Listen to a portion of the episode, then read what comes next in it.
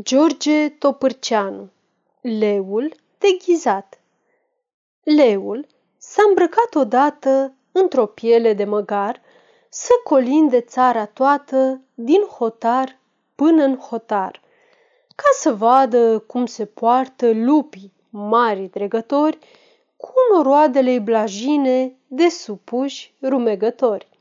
Deci, trecând el într-o seară la o margine de crâng, ca un biet măgar nătâng, niște lupi, cum îl văzură, se repet la el pe loc și într-o clipă îi înșfacă, grămădindu-i la un loc. Stați, mișeilor, ajunge, că vă rup în dinți acuși, strigă leul, apărându-și pielea cea adevărată. Astfel, vă purtați voi oare cu iubiții mei supuși? Lupii, cunoscându-i glasul, îndărât s-au tras pe dată și de frică se făcură mici ca niște cățeluși. O, măria ta, iertare, zise cel mai diplomat, semănai așa de tare cu un măgar adevărat. Sfârșit.